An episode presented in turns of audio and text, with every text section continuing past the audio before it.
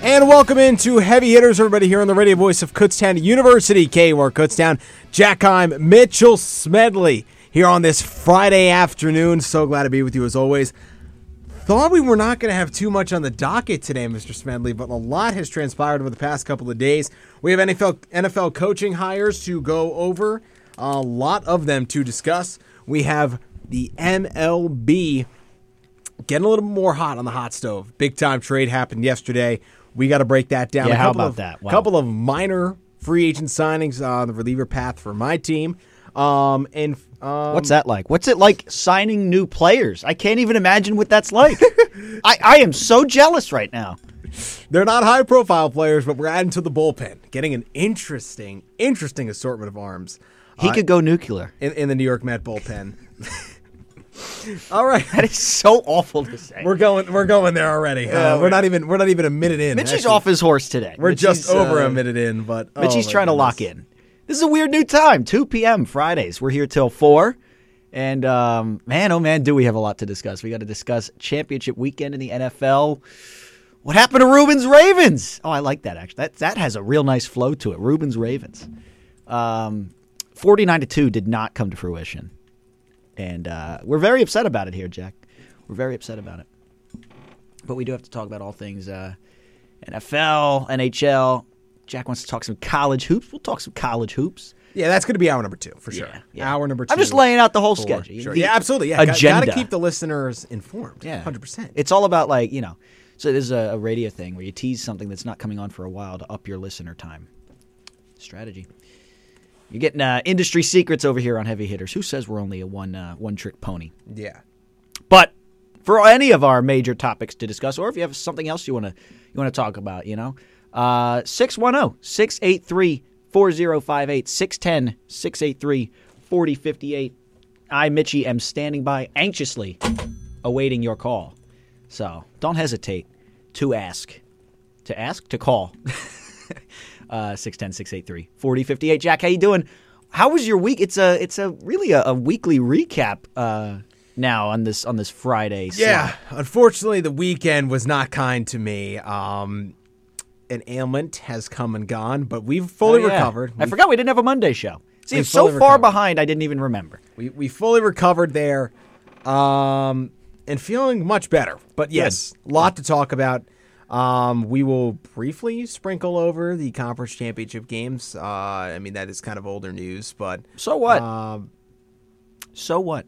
yeah, We're talking about it. we're talking about it.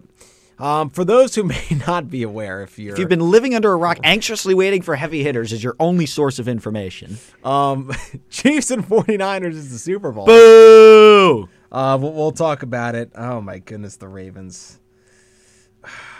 Where where do we begin with Baltimore?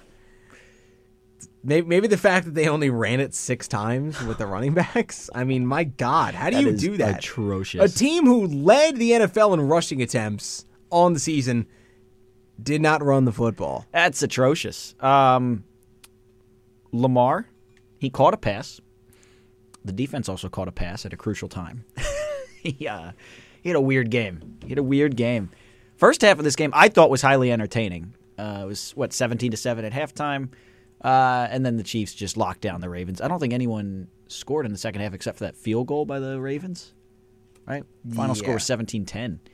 And uh, wow, wow, just offensive ineptitude from the Baltimore Ravens all the way through this game, man. They just kept getting in their own way. Zay Flowers fumbles at the one yard line. It uh, that went through the end zone for a touchback, right? Uh, yes. Yeah, so that was a turnover. The interception in the end zone by Lamar.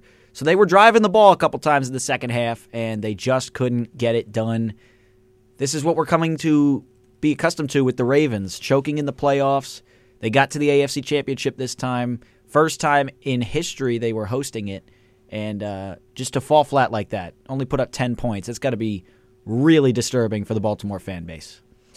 For sure. I mean, this is the this is the team everyone was saying. This is the group who's going to get to the Super Bowl. Who, you know, could most certainly get there and win it all. And, and they they fell short due to a horrible game plan, um, both on I think Lamar Jackson, Todd Munkin's part. Uh, offensively, the defense is not to blame. You hold Patrick Mahomes and the Chiefs to 17 points, uh, and you lose the football game. Most certainly, that is not on your defense. The offense didn't come to play. It was a horrific showing, and that's why their season ended Correct. uh, a game before they would have liked. I thought there was a severe lack of Isaiah Likely in this game uh, throughout a lot of it, especially the first half. Uh, I, I think the tight ends as a whole weren't used properly, and the receivers are what they are with Baltimore. They're the best Lamar's had to work with, but they're not by any means elite elite receivers. And we got our first call here. Give me one second, Jack. Uh, to build on that point, though, I mean, Lamar dropped back on 82% of their offensive plays. I mean, I, I don't get the strategy there. I don't understand their strategy from the Ravens. We're not going to spend too, too much time talking about this. We have a lot more to talk about here today. Uh, but we're going to get a message from our first caller. Who are we talking to first early on in Heavy Hitters? It's the one and only Ruben, Jack. Ruben, welcome to the show. How we doing? Oh, I've had better days. Trust me, son. I've had better days. Let me tell you, I- I'm done with football. I'm done. I'm just done. I, I have a new theory on life, new theory on, on football. I'm going to start rooting for the teams that totally stink, and then I don't. won't- I won't be depressed.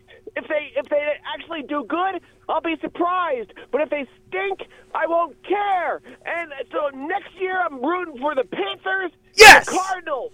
Let's go. Join the Panthers bandwagon, Ruben. I There you love this. Go. And let me tell you something. If I do have to root for somebody with this uh, stinking Super Bowl, whatever, I, I guess, uh, man, this is a tough one, but I guess I'll go for the Chiefs. No. But I do like that, that. I do like that Tanya Swift or whatever her name is. She was from Berks County, and she's dating one of the Kelsey brothers. And she's, I, I gotta admit, she's a little bit, you know, she's she's, she's cute. So I, I like her. She's okay. So I'm gonna root for the Chiefs. That's just between you and me. But other than that, I'm done. Next year, it's Panthers all the way, baby. There's all, the way. I love this. Panthers all the Rube, way. Rube, what happened? You were so confident in 49 to 2. What went wrong? Y- Well, there's a lot of things I'm confident in, boy, and it just it doesn't always come to fruition. So, yeah, I, I, you know, like for example, uh, in, in a couple minutes I'm going to go play bingo at the activity room, and I'm confident that I'm going to win, but I'm probably going to lose because that's just me. I just have no luck anymore. So I don't know. They just didn't show up last week. They just didn't show up. But you know, whatever. Go Panthers! And oh, hold on a second. Somebody's knocking on my door. Oh yeah, it's the nurse. Why, yeah, I know. Bingo, bingo. Yeah, I know. I'm coming to bingo. Uh, who am I talking to? I'm talking to that Marshall Hyman, John Smerdley on the Heavy Show. yeah. Okay, I'll be down in a minute. All is right, I gotta go, guys, because they're telling me it's time for the uh, for the bingo. Wish me luck. Hopefully, I do better than the Ravens. Good All luck, right, we Ruben. love you, Rube. Get some wins. Keep in pounding, bingo. right? Go Panthers. Oh, my Bye-bye goodness. now. all right. Oh my gr- goodness, that was all over the place. And Keep that- pounding. That was that was magical. that was so. I, on the heavy show. I don't mean to speculate, but I didn't hear no nurse. I Oh my goodness. think Ruben just wanted to hang up with us. Oh, oh my That goodness. was, what is going on? I'm talking to from the heavy show. Rebrand? The heavy show. Oh, my Marshall goodness. Smedley? No, I thought he play, I think he's like Marshall Heim and, and, and John Smedley. I think, I don't know. I will have to listen back to that. that was radio gold right there. Oh, that was, Oh. that was beautiful, man. Um, welcome to the Panthers. I mean, let's go.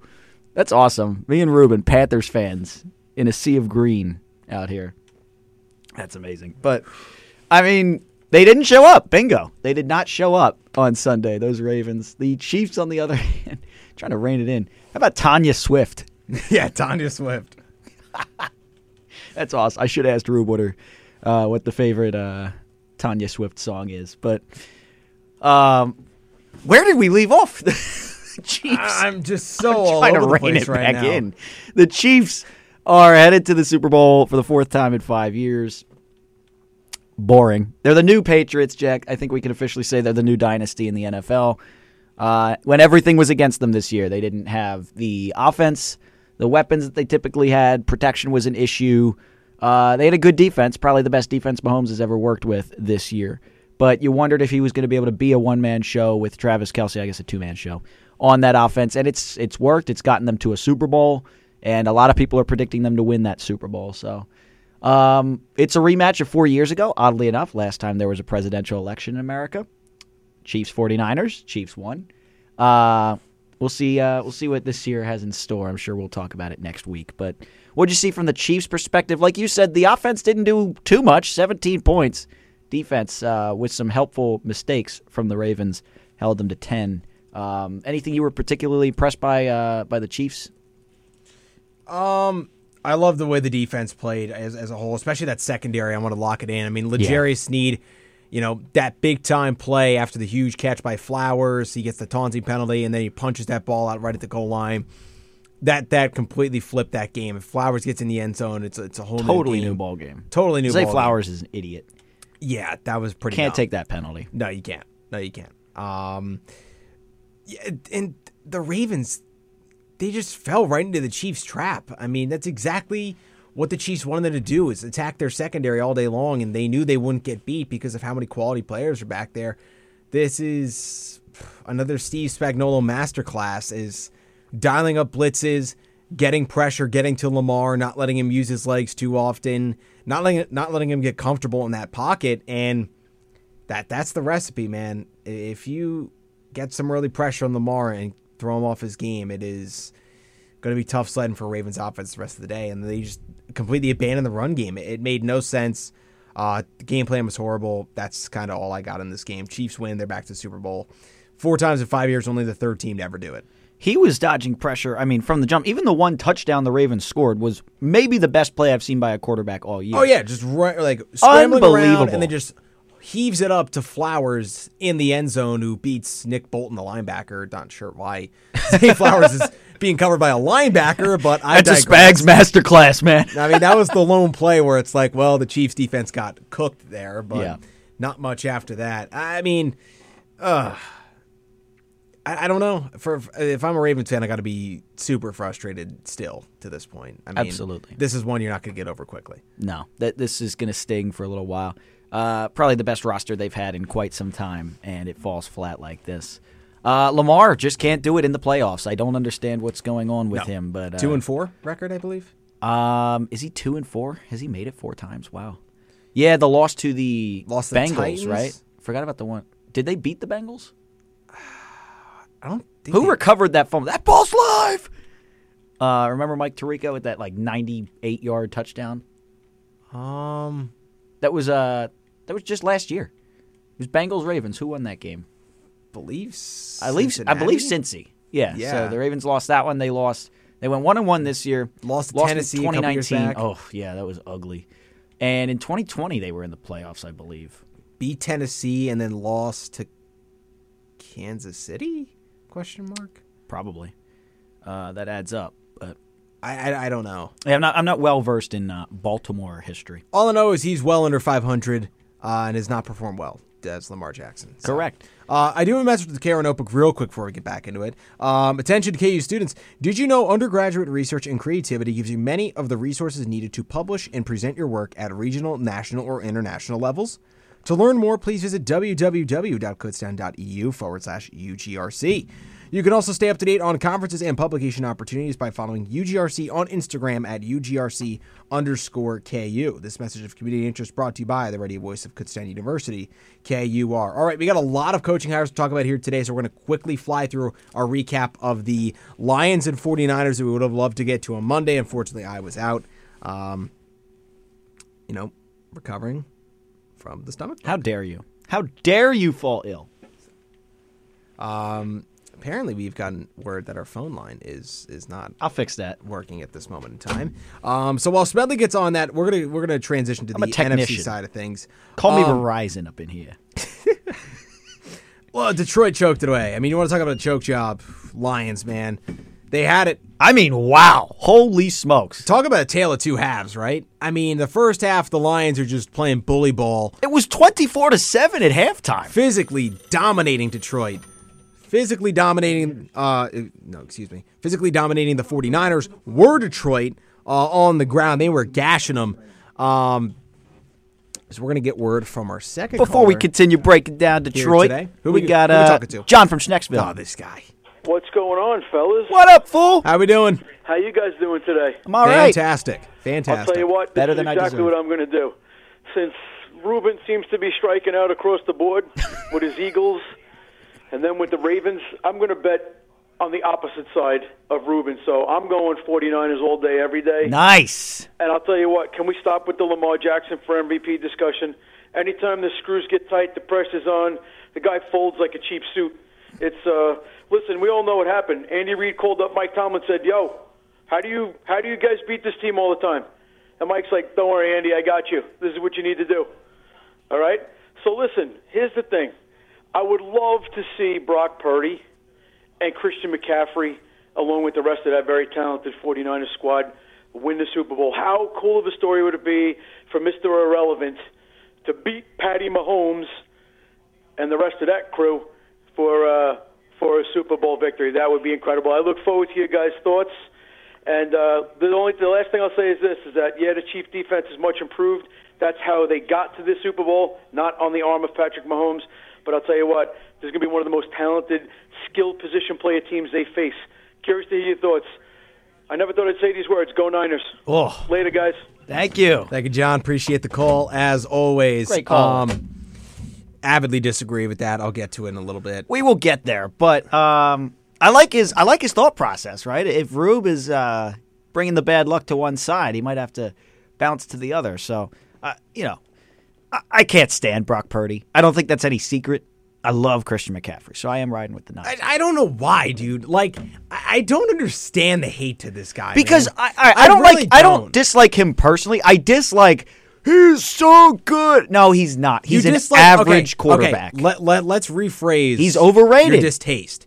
You hate the narratives around Brock Purdy Completely. You I don't- hate- You I don't hate actually hearing his name. You don't actually hate Brock Purdy himself. no, he I'm sure he's a nice dude. So Yeah, I'm sure yeah. he's fine.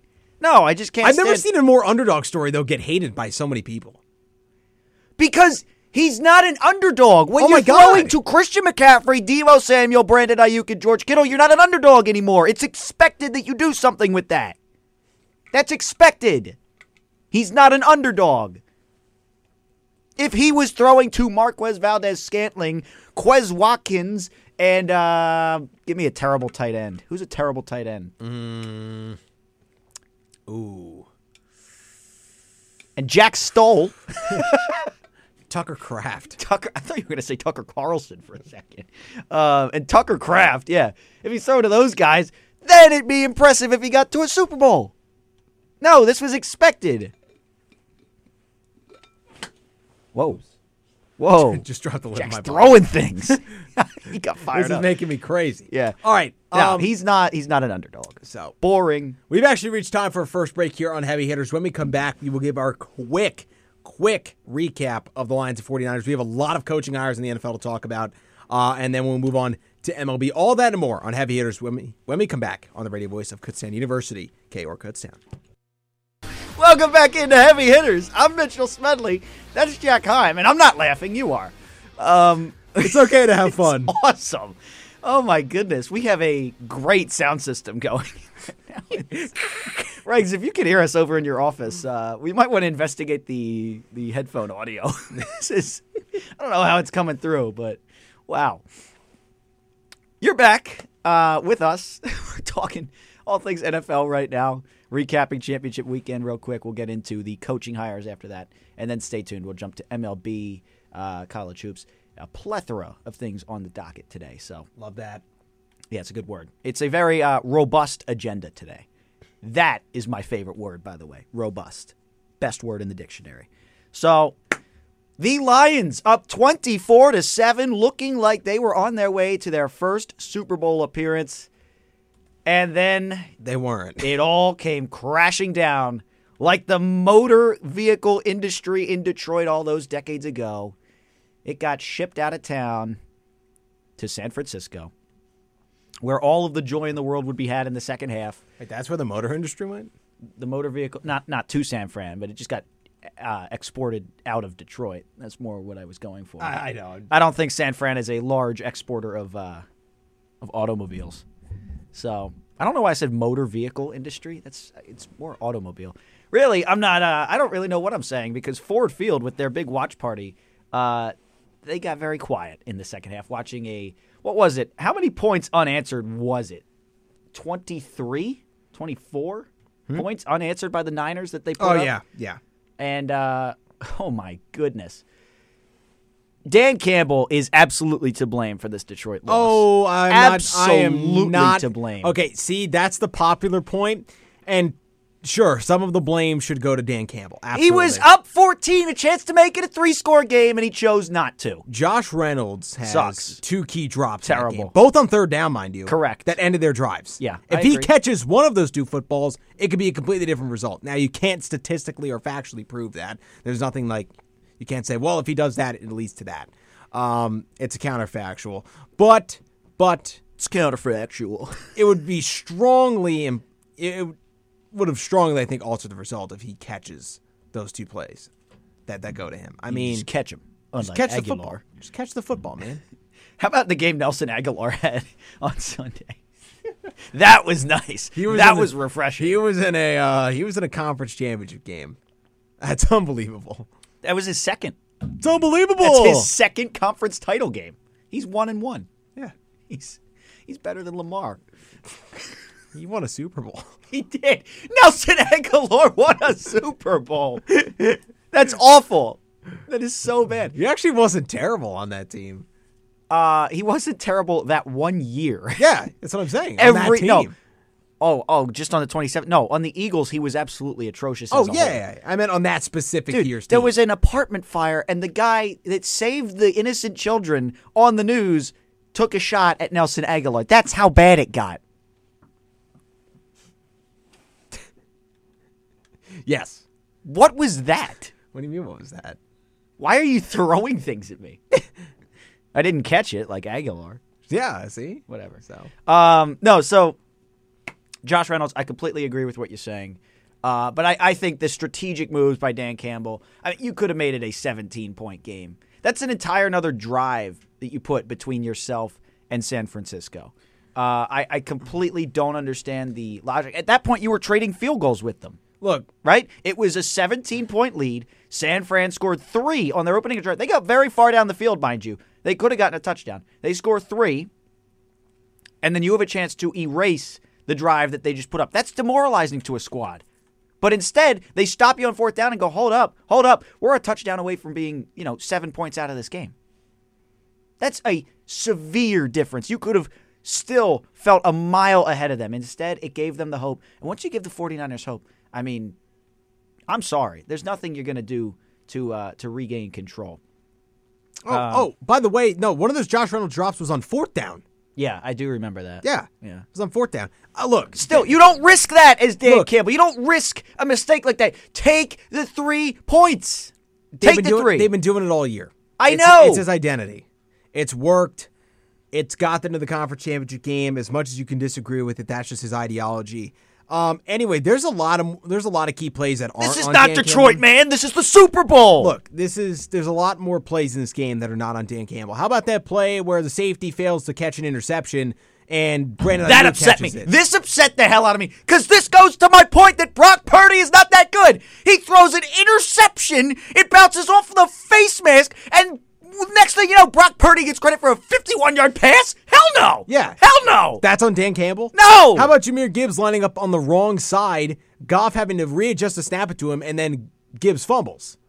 That's not on that's not on Dan Campbell either. Well, a we- lot a lot of these We don't players- know which side he was supposed We don't know who messed up on that play. It was either Goff It or was Gibbs. Gibbs. Probably. clearly Gibbs. You could tell the the awkward exchange from Goff. He was not expecting Gibbs to be where Maybe Gibbs that's was when he Goff's gave it fault. to Maybe him. Goff forgot what play he called. I I doubt the quarterback of the team in the NFC title game just forgot. No, no. what Maybe side he his- thought that when he calls, you know, wing hero, wing hero. Maybe he thinks that that means Gibbs is on his right. 33 Bronco. I don't know. Billy Special. why. Yeah, I, I, look, I That don't was know. actually a really good Nick Foles impression. the the Lions combination you could say of, of, of questionable coaching moves and player mistakes led to their downfall in this game. But there's a positive. We'll talk about it coming up very shortly. There is. I I think so. Could it be a Not to this special season. someone staying in town? Yeah, Okay. couples two uh, two special people staying in town. Ooh. So, um, Anything else you got on these two games? Or are we going to move on? Um, I'm just so disappointed it's going to be this boring of a super. Have we had this boring of a matchup in a while? I have not. I can't remember a matchup I was this uninterested. in. Yeah, I'm just not interested. It's like Here's the problem. Everyone not like a big NFL fan is interested in the it's Taylor Swift, it's the Chiefs. Like Yeah. they're the flashy team. It almost feels rigged to get them there. Not saying it is. It almost feels like the NFL is just trying to outsource to other markets, trying to bring in other viewers, but can we just not? Like, I don't know. I don't know. I'm just not interested. I'm rooting for the Niners because of Christian McCaffrey. I love McCaffrey. I'd love to see him get a Super Bowl. I'd love to see him have a Super Bowl winning touchdown. Could you imagine? Oh my goodness. But uh actually, is he okay? I know that Mitchell came in at the end of that game. I haven't heard Um, anything. I don't think so. I mean, I haven't heard anything. I don't think anything's crazy there. So. he should be good. Um, all right. Um, let's let's keep mo- moving here. NFL talk in terms of coaching now. By the way, Ching. happy Groundhog's Day. Oh, stop it. Very special holiday. Thank God he's predicting an early spring. I was getting worried there, but Punxsutawney Phil's got my back. Yeah, I wouldn't. I wouldn't be. I wouldn't be putting all your eggs in one basket there. Yeah, you know what Groundhog's Day is, right? He doesn't just voluntarily come out of his hole on every uh, on the on the same day every year. you know what they do? doesn't? Kidding. kidding. Okay, I was gonna say, do you not know how this? No, they got a million cameras and people around him, and they just reach in and grab him and pull him out and stick him on the ground. No wonder he runs back in all the time. He's scared. He just got attacked in his own home. it's not a fair experiment. Um. Anyway. anyway, when It's you so stupid. when, when you put it like that. Um, He didn't see his shadow. Probably because you blindfolded him or something. I don't know. By the way, he's only got a 39% success rate. According That's it? To, this- according according to Sounds like Ruben inside picking football sources. teams. Oh So anyway, I digress on that. I just wanted to say I'll that take kind of any joke. any sign for an early spring I can get. I hate the cold. I Yeah, hate not- it. I not a fan just either. I can't stand it anymore. All right, um, let's move on to coaching carousel talk here. Let's go up to Seattle. I Mike believe you McDonald. interrupted our NFL talk for Groundhog's Day. It's it's the day, you know. Stop. Oh, Today's the day. Stop. Punxsutawney Phil's a legend. He's not. All my homies hate Punxsutawney Phil. Induct him into the Holiday Hall of Fame. No. Absolutely not. Absolutely Oh not. my God, I no, can't. No. Oh. No. He's the mascot of the holiday Yo, of all holidays. you quick know. question: Is the Easter Bunny a first ballot Holiday Hall of Famer? Eh, I don't think so. I don't, think so. Never did I think I'd be talking about this today. It's Like the Easter Santa Bunny. is clearly the the goat. Oh, yeah. Santa's the goat. Uh, but like, who joins him? Like, who's on that Yeah. next? That next Uncle Sam, right? No. Uncle Sam. I think Uncle Sam's pretty high up there. I think that uh, the No one- leprechaun, leprechaun, Yeah, you could say for St. leprechaun's got to Patrick's be there. Day. Yeah. Who's the mascot? Cupid of Valentine's Valentine's Day. Day, yeah, Cupid. He's like a second tier mascot, I guess. So, I don't know. all right, let's get back on track here. Jack O'Lantern. Hey, how you doing? That's me. Oh, rapper. the turkey for Thanksgiving. Dude, but that's not like a specific turkey. You know? yeah, Do you know what I'm talking about? Yeah, It no, has yeah, to be I a gotcha. specific person. yeah. I don't know. I don't know if there's enough candidates here to make. Oh, the there's Hall of Fame. totally enough. Rudolph. Like, which of the reindeer go in? I'd, I'd say Rudolph and Donner. Blitzen. No, no. He's he's Blitzen? a lead at sacking the quarterback. Blitzen? No. Yeah, he We're can- not putting the guy that can bring uh, the heat, We're you not know? putting the guy that the Eagles don't know how to handle in the in the Hall of Fame. All right. I love this conversation, Yeah. but we have a lot of coaching stuff to talk about. So let's get right into it. Let's delay it no further. Mike McDonald, the new coach of the Seattle Seahawks, they make their hire. Uh, the former Ravens defensive coordinator led the best unit in the league this year, uh, and he will continue to be calling defensive plays uh, in Seattle. Taking over for Sneaky Pete. So they go from having one of the oldest coaches in the league to the youngest coach in the league. Yeah, is that uh youngest ever or just the youngest current? I believe the youngest current. Yeah, because McVay was younger. Yeah. Yeah, So, we got that. uh, yeah. What, what are your thoughts on McDonald's of the Ravens? Uh, I like it. I like the. You mean to the Seahawks? Seahawks from the Ravens. Uh, Yes, correct. Um, I like it. I like having a, def- a defensive mind up there. uh, in control of things. I think that's been Seattle's identity for a long time, and I think they have some good pieces still on that defense. So I, I like what they're uh, I like what they're doing with the coaching. I think they still got to handle the uh, the offensive situation. I think there's still a lot of work to be done there, and and that's okay because they have a juggernaut in their division. They're not winning the division uh, anytime in the immediate future. So I like it. I think it's a, it's a building block move. Yes, agreed. Um, I like it. I, he's got to fill in the right piece offensively, like you said, but specifically with the coaching.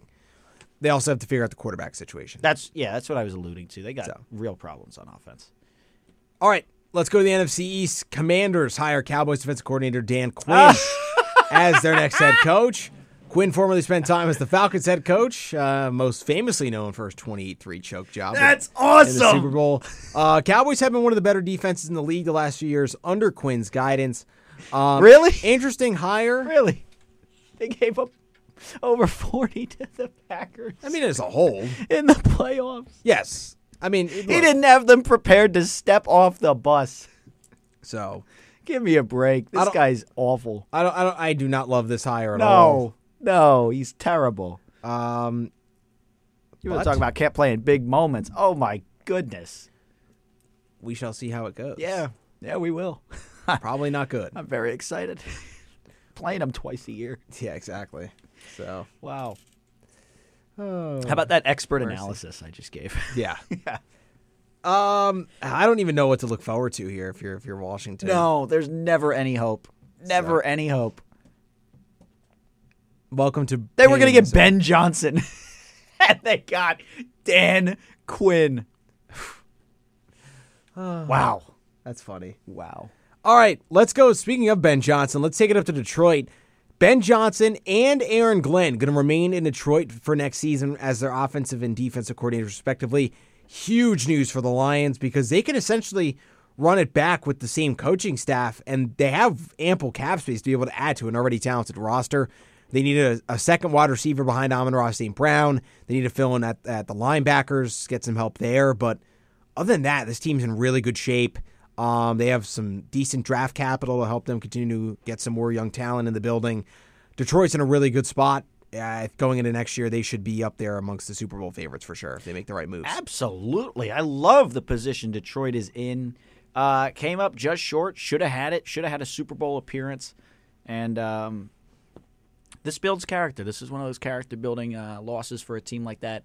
Uh, it's it's humbling for Dan Campbell. It's humbling for the guys around him, and uh, they can keep those guys in the building. That's a a major plus. And like you said, go out and add some more talent. You talked at length about their their secondary not being there uh, throughout the course of the season. They can go kind of replenish that sort of flank. And uh, obviously, obviously, after Josh Reynolds' performance, you got to get that second receiver. So, really excited for the Lions. Think they're in a great position to succeed for the years going forward. Jared Goff, uh, we'll see. I mean, had a, a real good couple of years now uh, with Detroit. Seems like his career has turned around completely. Um, really excited to see what the Lions are able to do. Wow, words. I was going to say, so am I, and same here, and I got caught in between. Uh, yes, I'm also very excited to see what- where the Lions go from here. Um, I don't think there's been a time where Lions fans have been more optimistic than the present um, about their football team. That's a in the crazy last thing to 30 say, years. though, because like you just gave up a 17 point lead in the NFC Championship game. It's the most optimistic you've been. Like that's kind of crazy when you It think is. about it. It is. Shows how starved that city's been for success. Great home field advantage, by the way. Watching that throughout Ford these Field's playoffs a was ruckus insane. environment. It is fantastic. I loved watching Lions games this postseason. Underrated sports city, I think, is Detroit for sure. Absolutely agree with that. I just think that their teams are. Teams So are bad. terrible. I mean, the Red Wings have a great history, but Yeah. in the present, they're not good. Red Wings. Like The- throughout my life, have been terrible. The, the, The Tigers, Pistons. the Pistons. The Pistons are. the Pistons. Oh my goodness! Outside of 2004, they've been a monstrosity to the basketball. The Tigers had a couple of years where they were really, really good. The Red Wings have won a couple of cups in our life, uh, in our lives. Not in my when we hockey were young. watching days. Yeah, not not in our watching days. But yeah, that's well. That's what I consider my life. yeah, exactly. So If I wasn't watching sports, I wasn't alive. so Uh, yeah. Uh, but yeah, so I all I feel like got is Detroit, Detroit. and Philly are really uh, in similar boats, though. Our teams have a couple good years every now and then, but mostly it's just terrible. We're just starved for a championship. Yeah, tell me about it. I'm telling you about it, buddy. I'm right there with you. Baseball and hockey make me. It's brutal. You gotta you gotta be questioning your your sanity at this point. Yeah, yeah. so It's rough. I can't wait I've for had my hockey. I've team had to be one good. year, one, one year, one, one, ba- one good baseball year. yeah. 2015. Yeah. that Well, was you it. thought 2022. Well, yeah, was- technically two. One one full good year with with 2015 because they made it to the World Series. One great regular season in 2022. and it ended in tragedy. So yeah, A ground ball to uh was that Machado? yep, Yeah. Marte. Starling Marte. I hate him. I can't Yeah. stand him. How Rolled long's his over. deal for? two more years. Oof, including this year? Yep, Okay. tripped out of the box. Um, Yeah. on that play too. Dude, I was looking and he was just nowhere like even close to the bag. I was Yep. like, What happened? Yeah, It looked you know what it looked like? It looked like 2011 Phillies Cardinals when Ryan Howard, yeah. right? That whole thing. That's what it reminded me of. So, enough of your misery. All right. I'm a victim too. Well, that is going to take us to our final break of hour number one. When we come back, we will continue to roll through the coaching hires, give our thoughts, uh, and then we will move on MLB discussion ahead after that. On Heavy Hitters on the radio voice of Kutztown University, KUR Kutztown. And welcome back to Heavy Hitters here on the radio voice of Kutztown University, KUR Kutztown. Jack, I'm Mitchell Smedley, rolling through hour number one, talking all things NFL coaching hires. Start off the show by discussing our thoughts on the conference championship games from last weekend, uh, and now we're rolling through the coaching carousel, giving our thoughts. We already discussed uh, Mike McDonald of Seattle, Dan Quinn of Washington, and the coordinators remaining in Detroit. Uh, let's keep trucking along here, though. Raiders hiring former Cardinals head coach Cliff Kingsbury as their offensive coordinator. Uh, Kingsbury burst onto the coaching scene by uh, helping develop Baker Mayfield and Patrick Mahomes at his time at Texas Tech. Took the head coaching job at Arizona and failed to guide them to the playoffs in three of his four seasons um, in the desert. I Uh, forgot they even made it once. yeah, they had that year where they were sick. They started eight and zero. Yeah. uh, and then they completely fell apart. They finished like uh, eleven and six or something like that. Yeah. uh, and they lost to the Rams in the wild card round. Absolutely. And then it was the year the Rams made the Super Bowl. I think you're right. 2021. Yeah, because they beat Arizona, then they went on the road, beat Tampa Bay, They Oh yeah, yeah. and then hosted San Fran. yep. Yeah, I remember that. Was it San Fran they hosted? Yep. Wow. San Fran's been getting to a lot of NFC I know, dude. championship It's been games. like nobody talks about that. I They've know. made it like almost every year I know. since like 2019. It's kind of weird when you think about what's going on. Uh who was the 2020? Uh NFC Championship game. Yeah. Tampa and Green Bay. Tampa and Green Bay. Because that was the game where stupid Scotty Miller caught that touchdown. Oh, Against Kevin King. Why do you hate that? Why do you why do you call him stupid Scotty Miller? No, no, I more meant that play was stupid. Oh, what? Uh, I, help me out here. There is a Packers Niners playoff game where there was like a blocked kick. Yeah, block punt. Yeah, that The, was the, recovered the for a Niners touchdown. won like 13 or 10 thirteen to three. Yeah. yeah. Yeah, it What was like game was three- that? Was that a divisional round? That was yeah, that was Okay. divisional. That was before the Rams Niners, right? I think so. Okay. Yeah. Yeah, I remember that game. I was watching that. Joe Buck like had a stroke on that call. Blocked and, it- and it's blocked. touchdown 49ers. I think it was like Hafunga who scooped it up and ran it in. was it a funga? That's crazy. Yeah. It was. I thought it was someone like super obscure, like irrelevant. I don't know. It was just someone who had really long hair, and Hafunga's like the only guy on that team that I remember that has like super long hair. Maybe we'll find the clip over the. Break. I don't know. Yeah, exactly. the hourly break. So funny. But uh, love reminiscing about past NFL playoff games. I do too, man. I really do too. By the way, Chiefs Bills is always so exciting. you know what was one of my favorite matchups? What? Panthers Cardinals. That conference championship game before Carolina lost to Denver. Wow, I don't remember it at all. I love those teams, man. It was that was when Cam Newton Yeah, was obviously elite. Cam Newton. They had um oh, Ted Ginn was on that Panthers team. Really? Oh, who was that one receiver? Something was it like Farrell? Was it Farrell? Farrell Brown? Cooper? Yeah, I think that's it. Um, could be right with that assessment. That Panthers team is insane. Yeah, that was a nice. That was a nice team. They got destroyed. They did. They got Well, it was like absolutely- what twenty to ten. They just got shut down. I thought it was much worse. Wasn't it like Hmm. forty-five to ten? no, no, it wasn't that bad. Wait, wait, wait. That was uh, that was uh, Peyton's last game, right? Yeah, Yeah. No, he demolished them. no, it wasn't that bad. What's Super Bowl fifty? Yeah, I think it was like 23-10. Because that was the What was game the where final Cam score of failed Super to get Bowl back on the 50? fumble. The American Football Conference, the NFC champion Denver Broncos defeated the National Let's see. Football Conference, NFC champion Carolina Panthers 24 to 10. Oh, 24-10. I was Wow. one away. Yeah, dude, way bigger than you thought. So All right, all right. Maybe it wasn't as bad as I thought. Uh, Denver won, or no? Did Denver get blitzed? Denver got blitzed by Seattle in the Super Bowl at MetLife Stadium. It was like 52 to That was at 8. MetLife. Yeah. Oh yeah. How do I not remember that? The Seahawks crushed. I mean, that game was over in the first quarter. yeah. Wait, I think they returned the opening kickoff for a touchdown. is that like the only Super Bowl they hosted like in an outdoor stadium up north? Yeah. Why'd they do that? I want to bring it to Philly. Bring the Super Bowl to Philly. Oh, it was 43-8 Seattle won. Wow. That's crazy. Anyways, way off topic here. Uh, coaching hours, Cliff Kingsbury, not a good hire, but the Raiders are also not a good team. So, Yeah, they're a weird organization. Um, Antonio Pierce now the full time head coach. Them that's a good move. I like that. Uh, Yeah. for, for the Raiders. um, let's keep moving on here. A couple of uh, East teams. Oh, the the Steelers aren't in the East division, but they're Eastern time zone. on the Eastern. Yeah, exactly.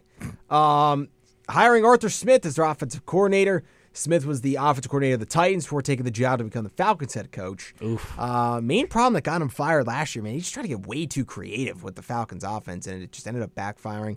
Also, could never find the right quarterback. Um, so Thank we'll see. goodness he's going to Pittsburgh, where they have just fantastic, the best of quarterbacks. quarterbacks, right? pretty much a lateral quarterback situation. A dump truck load of quarterbacks. So probably, and honestly, I lean slightly better in Pittsburgh, but. You think it's better in Pittsburgh than Oh, uh, I think Desmond Mason Ritter? Rudolph's better than Desmond Ritter. I don't know about that. They're pretty close. Mm, yeah, unfortunately, they are. I, If I Des- tried to be told that Desmond Ritter was Desmond elite. Ritter's horrible. I mean, that No. guy is I terrible. told you that. everyone knew that. told everyone that no one people picked the Falcons to win the division. everyone. Everyone knew that. uh You'd be surprised how many people can Desmond Ritter figure it out? No, he can't. You know why? Because there's nothing to figure out. He's terrible. This dude is garbage. He's terrible. So. Uh, we do have a message from the KR Notebook first before we get back into it. So, attention to KU community. Want KUR at your event? No problem. Go to www.kutztown.edu e forward slash KUR. Find live events slash remotes, read the reminders, and fill out the form. Our promotional director or an e-board member of KUR will reach out to you as soon as possible. An important reminder about events is that KUR needs at least three weeks' notice to even consider your event, no exceptions. This message is brought to you by the Radio Voice of Kutztown University, KUR. All right, rounding out hour number one, talking NFL coaching carousel as we've been doing. Um, any last tidbits about Pittsburgh? We're going to move on to the Nah, last couple. I got move here. on. All right, Ravens promoting inside linebackers coach Zach Orr to be their defensive coordinator. Uh, people close to the Ravens organization think this is a fantastic hire. Orr has familiarity with the organization, considering he played linebacker for the Ravens on his playing days. Unfortunately for him, uh, had to retire at age 24 uh, for medical reasons, I believe spinal condition. Um, he earned second team All Pro honors in the 2016 season as their weak side linebacker. Um, alongside CJ Mosley with those Ravens teams. Um, but now as their defensive coordinator, uh, I think this is a decent move for Baltimore. Keep a guy. I- I think when you have this good of a defense, you want to keep a familiar face around. Uh, bring a guy up within the organization. Sure, and, and if it works, it speaks volumes to your, your organization that you can promote from within. Yeah.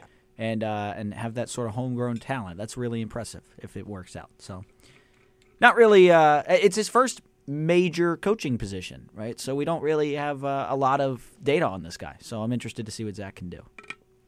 Agreed. Agreed. Um, last couple Packers hire former Boston College head coach uh, Jeff Hafley as their defensive coordinator. Uh, people think that this is going to be a really good hire for Green Bay. Uh, Hafley was a phenomenal defensive coordinator at Ohio State before becoming the um, the Boston College head coach, but he is leaving his head coaching position at college to become a coordinator at the NFL level. I think that speaks volumes about what coaches are thinking the college game is at this moment in time. Well, because college football sucks. So it is at a crossroads for sure. No, it's always sucked. Yeah, I wouldn't say always, but Pretty much always sucked. so Anyways, we've had this debate too many times. I know. Um, any thoughts on that? I'm sure you're No, not not familiar with him because really. you don't really follow college. No, I'm not. so- A, I'm not anxiously watching Boston College games. yeah, he was mediocre at Boston College. Yeah. uh, six and six his first season. How did this guy? How's this guy in the league? Um, six and five in the COVID season, I believe. Wow. Um, three and nine Oh, last year, and that'll then move the needle. this year was seven and six. Oh, by golly. So not a great four year span at Boston No, College. how did he get it? Never mind. Good luck, Green Bay. So, uh, and last but not least, Totally uh, least. Eagles hiring Kellen Totally Moore least. as their offensive coordinator. Moore spent time with Dallas and the Los Angeles Chargers in the same role. At, at one point in time, some thought that Kellen Moore was going to be the next, uh, you know, bright young mind in this game and could become a head coach sooner rather than later. That has not been the case, uh, and he will join the Eagles coaching staff as their new. Um, lead offensive mind. I'm sure Mitchie is not happy with this. It's it's just so Cowboys stupid. Cowboys It's fans so could actually get a laugh disgusting. at Philadelphia for Yeah, once. it's disgraceful. Like, what are we doing? It doesn't help that he's from Dallas, but the fact that his resume is absolutely terrible. The Chargers' offense was terrible. The Cowboys' offense under him was pretty bad. This is bad. It's just not Really, really good. bad. I'm. j- uh, It's a terrible resume. He's from Dallas. Like, why would I like this guy? Why would I like this guy? So after getting the defensive coordinator right with Vic Fangio, it's just so disappointing. Moving on Moving on later. later. So much later. much much later. it's it's so stupid. Why? Why? Why aren't the Giants firing people? I don't know. I don't know. They should fire everyone. That team didn't work out. How are you feeling as a Giants fan heading into next season? Um, I don't know. I want to see how this draft goes. I mean, it's not going to be the only indicative thing. I was gonna say. but I don't. I don't know. It, they're they're just such a confusing team. They they really are. Yeah, New York sports is uh, at a crossroads. New York sports is just not good. Yeah, absolutely. I mean, I mean, you know it's bad when the Knicks are like the bright spot of New York sports. Like, like that's how you know it's bad. Yeah, that's pathetic. How the Yankees fans doing over there? Oh man, Oh my goodness. the Rangers are good. yeah, well, they were, and now they're falling apart. They haven't Been playing. Yeah, the All Star Break's going on, but before then, they were I think 11, 12, and four in their last, uh, however many games that is. Better than the Flyers. So Five game losing streak. it's true. Yippee! Hooray!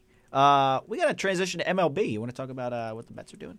Um, yeah, I will. I will gladly discuss what my New York Mets are doing. Um, man, do I like this bullpen the Mets are putting together for next year. Man, oh man, oh man, do I love the assortment of arms that the Mets are putting out in that bullpen. Boring. I, it's gonna be. I think it's gonna be one of the strengths of this team next year. It's going to be huge. Dude, why? Like th- they're not star studded, you know? It's not like you got locked down dudes. They're not, but you should know. You should know. I'm well aware. Crafty that guys in, just that eat in the a- Phillies up. That, that in a bullpen and, in a bullpen of all positional groups in all Mm. sport in all of sports that you could throw together guys who just don't pop and aren't like the most flashy stars. It just works though. How would I Like- know that? My bullpen never works. You got to the World Series a couple years ago. And we absolutely sucked. Yeah, because you played a juggernaut. I mean, it wasn't entirely. Our bullpen allowed the game to be turned, and I quote, upside down. Yeah, I mean, it's not a smart idea to throw a dead red pitch to Jordan Alvarez, but you know, I should was tell that. One of the most trying moments of my life. I should tell that to Jose Alvarado. Oh my goodness. yeah, This game has been turned upside down. Uh, Mets bullpen as it currently stands. Um, whew. couple of moves made today. I'll discuss those. I'll list the names, uh, and then I will go into uh, what what transpired today to make it that way. And this is probably going to roll in hour number two. Yeah. uh, as we're down to our final couple minutes. Uh, Edwin Diaz is back after missing all of Oh last season. no! I totally forgot he wasn't there last season. Yep. Yeah. Oh no! So Diaz is back as our closer. I Had a love that. major brain fart, dude. Yeah, I love that. Wow. Love having him back. Adam Oh, Ottavino has no. returned. Uh, Brooks Raley is also back after last year. He was one of our you know main rollover pieces from the bullpen.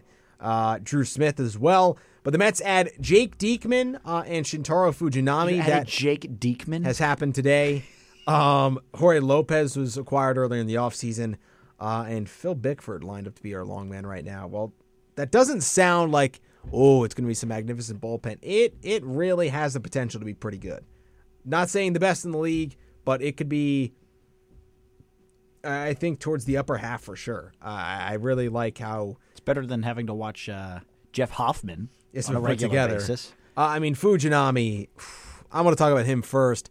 Absolute gas. I mean, this dude topped off at 102.6 last year uh, with his fastball, has a killer sweeper uh, in the 80s, low to mid 80s, uh, that he can use as secondary pitch. Still trying to, you know, put together his full arsenal. He's not a complete pitcher, uh, but but he's got some good stuff for sure, uh, and was much better down the stretch with and there it goes, my notes. Lovely.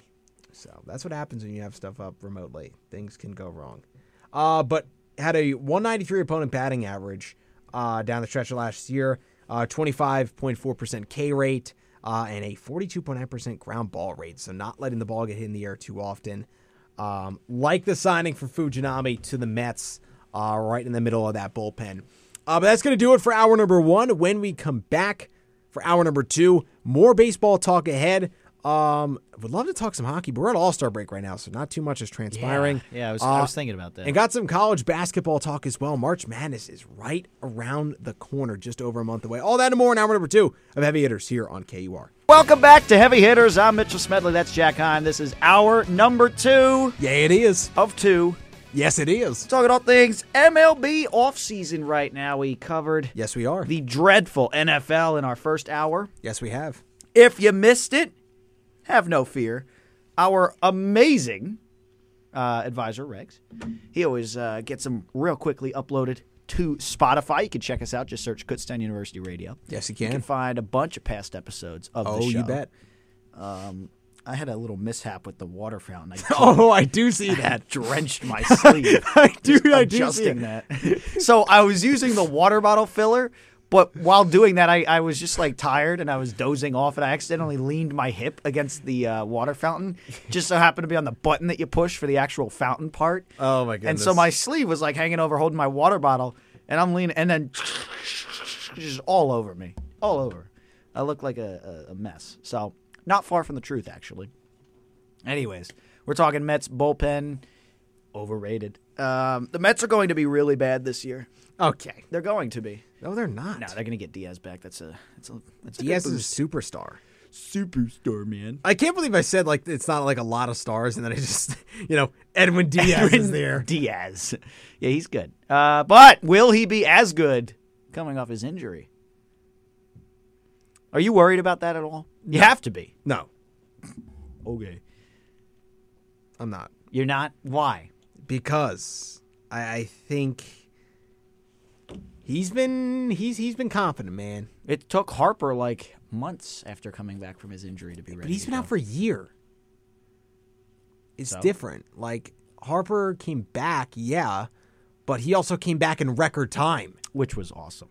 Like like Diaz didn't do that. It's two different situations. Like like that's apples to oranges. No, You I'm just know what saying it happens with players all the time. that Yeah, they I come mean, back, look, they in look the like a back different of my player. head- Carson Wentz, In the right? ba- Carson Wentz Well, that was also a confidence thing. could have been. So in the back of my head, yeah, is it? It could it be?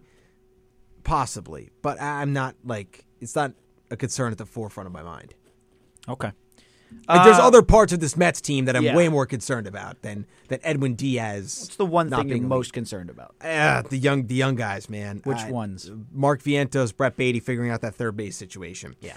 that that is something that is it's going to be a big part of whether the Mets are successful or not this season. If these guys can be that- we're not asking them to be elite, we're asking them to be, you know, serviceable big league hitters, guys who you can li- put in the lineup every day and say, yeah, I feel pretty good about where this guy hits. I'm not asking him to put up, you know, batting 300, put up MVP level numbers. I'm asking you to be able to go out there, play every day, uh, and not be a liability.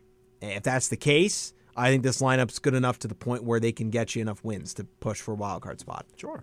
So, i- i- if not, then it's I think we could be in a similar boat as last year, Okay. right around that right around that time. Um, Any other moves you want to talk about before we get into our main uh, topic of discussion for MLB? two minor things. We'll talk our trade, and then we have a big. segment Oh, we how wanna could do. I forget? Oh my goodness. Um, two quick things before we get to that. Of Oh. course. Theo Epstein back with the Red Sox and role with the ownership group as a senior advisor with the Family Sports Group. By the way, Sure. terrible headline. Terrible headline from uh, I forget which of my apps it was that flashed that across my screen last night. All the headline said was Epstein back with Red Sox. That's not a good headline. He's back. That- That's a terrible headline. That is awful journalism. I'm sorry. I'm going to leave that alone. That is awful journalism. You Uh, can't say that and expect. I mean, it got me to click on it. Oh my goodness, clickbait. Oh my! That was the worst tasteful headline I've ever seen, ever. Um, A's and Giants make a minor trade. Right-handed pitcher Ross Stripling and cash sent to Oakland. Outfield prospect Jonah Cox in return to the Giants. So that's his name. That is his name. Now the Giants' Cox poised for a great season. Oh my goodness. All right. Let's talk about the main move that happened in Major League Baseball. oh my god, Smedley is losing it over there. That's Tyrell Williams. He beats You can say it. Tyrell Williams. He beats Cox. I love Kevin Harlan, man. Ah, he's it's a not national what he treasure. says; it's how he says it, man. Exactly. He was so, yeah. Like, I think Tyrell Williams is out of the league. I think both those guys are out of the league. no, Fletcher Cox. No, it was not Fletcher. Cox. I don't know who it was. It's against the Chargers. yeah, I know. Um, you can't beat a defensive lineman if you're a defensive lineman. Yeah. Anyway, um wait. Okay, never mind. I was going to go back to what you just said, but I am not. What? You can't beat a defensive lineman if you are a defensive lineman. You're never paired up against a defensive lineman. Uh, Yeah. Yeah. Okay. Am I wrong? No, no, no. You're going to look at me and you're going to tell me that I'm wrong? no. She wore a crown and she came down in a bubble, dog. It's the Wicked Witch of the East, bro. Dude, that over Kyle Schwarber's like tantrum, still one of the funniest videos I've seen. oh my. Hold up, hold up, hold up. Her sister was a witch. Anyways, All right, let's go to Baltimore. New ownership, by the way. Congrats to Orioles fans. John Angelo sells the team Absolutely. for for 1.3 billion dollars to a couple of private equity uh, billionaires. Um, I, I wanted to look up and see this is right, just so I'm confirming all of my details here. Elon Musk. Uh, no. Yeah, John P. Angelos agrees to sell the Orioles uh, to David Rubenstein um, for Rube. 1.725 billion dollars. Um, some interesting names are along with that ownership group, uh, including Cal Ripken Jr. Wow. Uh, I believe Michael Bloomberg, the former New York City mayor, is part of that group of people. Former presidential candidate. Um, yeah, who was the other name? Somebody else. I forget. That's crazy. Um, oh, um, oh, what was his name? I don't know, Jack. played in the NBA. Grant is Grant Hill? Let me see. Anyways, uh, new ownership wasting no time. Yes, it is. I was right. Nice. Wasting no time in making a splash. Jack, tell them what they've won.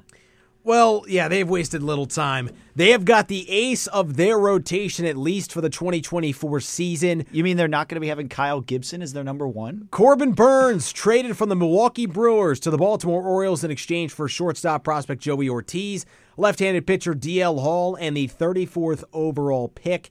Now, if you're confused, yes, you can't trade actual draft picks in the MLB, but in the uh, uh, CBT, you can trade competitive balance picks, and that's what this is. It just happens that the competitive balance round pick Uh, happens to be the 34th overall draft pick.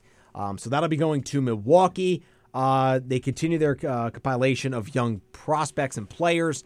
Um, smart move for the Orioles. They have no need for Joey Ortiz. They have like a gazillion shortstops in their system. They already have Gunnar Henderson uh, in the big leagues. They're gonna have they have Jackson Holiday coming through. Uh, I mean, my oh my, they have so many middle infield, uh, so much middle infield talent uh, in this organization already. Um, yeah, they, they they did not have any need for Ortiz. Ortiz more known for his defense, flashy defender uh, at the shortstop position. Uh, still coming along with the bat, uh, but could be a, a valuable piece for Milwaukee moving forward. They have confidence DL Hall is going to be able to be a starting pitcher, according to sources that have seen uh, covering this uh, situation with the trade uh, on the Brewers end of uh, the package. Um, Hall has that kind of profile. You know, the Orioles wanted to be a reliever, but the Brewers think they can get a starter uh, type of, of pitcher out of him. Um, so yeah, Orioles, fantastic trade. I mean, they pretty much hemorrhaged none of their farm system in terms of the top level talent It's an unbelievable to get this trade done. get, right? Yeah, Like it's incredible. I thought the package would be way bigger for Burns. You would think. And yes, maybe it's because the rental it's a little bit lower, but my oh my, a dazzling trade for the Orioles. This rotation is marvelous. They have Burns, Kyle Bradish, Grayson Rodriguez. Those two guys, Bradish and Rodriguez, were dazzling at the end of last year. Um, Dean Kremer there. The, the Orioles are in a fantastic position with the rotation. I I think there's no doubt in my mind with this move now that they have to be not just the favorites in the AL East, but maybe the favorites in all of the American League. I, I would agree. I, I saw a headline today that they were, in fact, the favorites in the AL um, as a whole. So, really impressed with this. Like you said, gave up basically nothing, got Corbin Burns, and uh, very excited to see him on such a talented team. Team that uh, had a tremendous regular season, but uh, flamed out in the division around their first round of the playoffs because they had the bye. And, um, you know, you had to make a splash to keep the fans on board after such a disaster, and they did that with this move. Yeah, got swept by the World Series champion Texas Rangers. Uh, before we get back to our MLB discussion, we do have a message from the KOR Notebook. Attention KU community. Monday, February 5th at 2 p.m., faculty, staff, and students are invited to stop by with President Hawkinson during his open hour at 301 Stratton Administration Center. President Hawkinson welcomes any thoughts, concerns, or suggestions regarding KU. If this sounds interesting and you plan on stopping by, please call the office of the president 610 683 4101 to RSVP. This message of community interest is brought to you by the radio voice of Kutztown University, KUR. All right, back here, hour number two of Heavy Hitters, talking all things baseball. Uh, spring training. all things. As I knock baseball. over my water. Nice job, buddy. Did it spill? No, Nice. the lid was on. Nice. Um, The lid. but yeah, 22 days till the start of spring training. That's crazy. Actually, technically 20. that's unbelievable. Technically 20 till spring training begins as 22 a whole, for our 22 teams. for our teams. That's so. three weeks from tomorrow. Yep. Yeah, that is Wow. rapidly approaching. I don't like that. That's really rapidly close. approaching. Hey, we might have to hit up the MLB flagship store in New York City again. when we go back. Oh man, I might actually have to buy that Trey Turner shirt this time, yeah, I got a Pete Alonso shirt last time. Might dude. have to I find had the. something Did we tell Mets-wise. this story? I had the Trey Turner shirt in my hands. He did. You were telling, dude. You were like, dude, go for it, go for it. Could you- that thing would have been like burned in one of my bonfires if I actually bought it by by July? That thing- Yeah. Oh my goodness. Wow. But Turner's good now. Turner's So. good now. Might have to. I don't. Everything's so expensive up there. Yeah, I got a I got a source where I get jerseys half off. It's awesome. wonder what that source is. Definitely legal. I think it is actually. I mean, Illegal. what I used to get jerseys cheap is legal. Yeah. Uh, what is your site? I gotta use it. You got like three for twenty bucks each. Yeah. Um.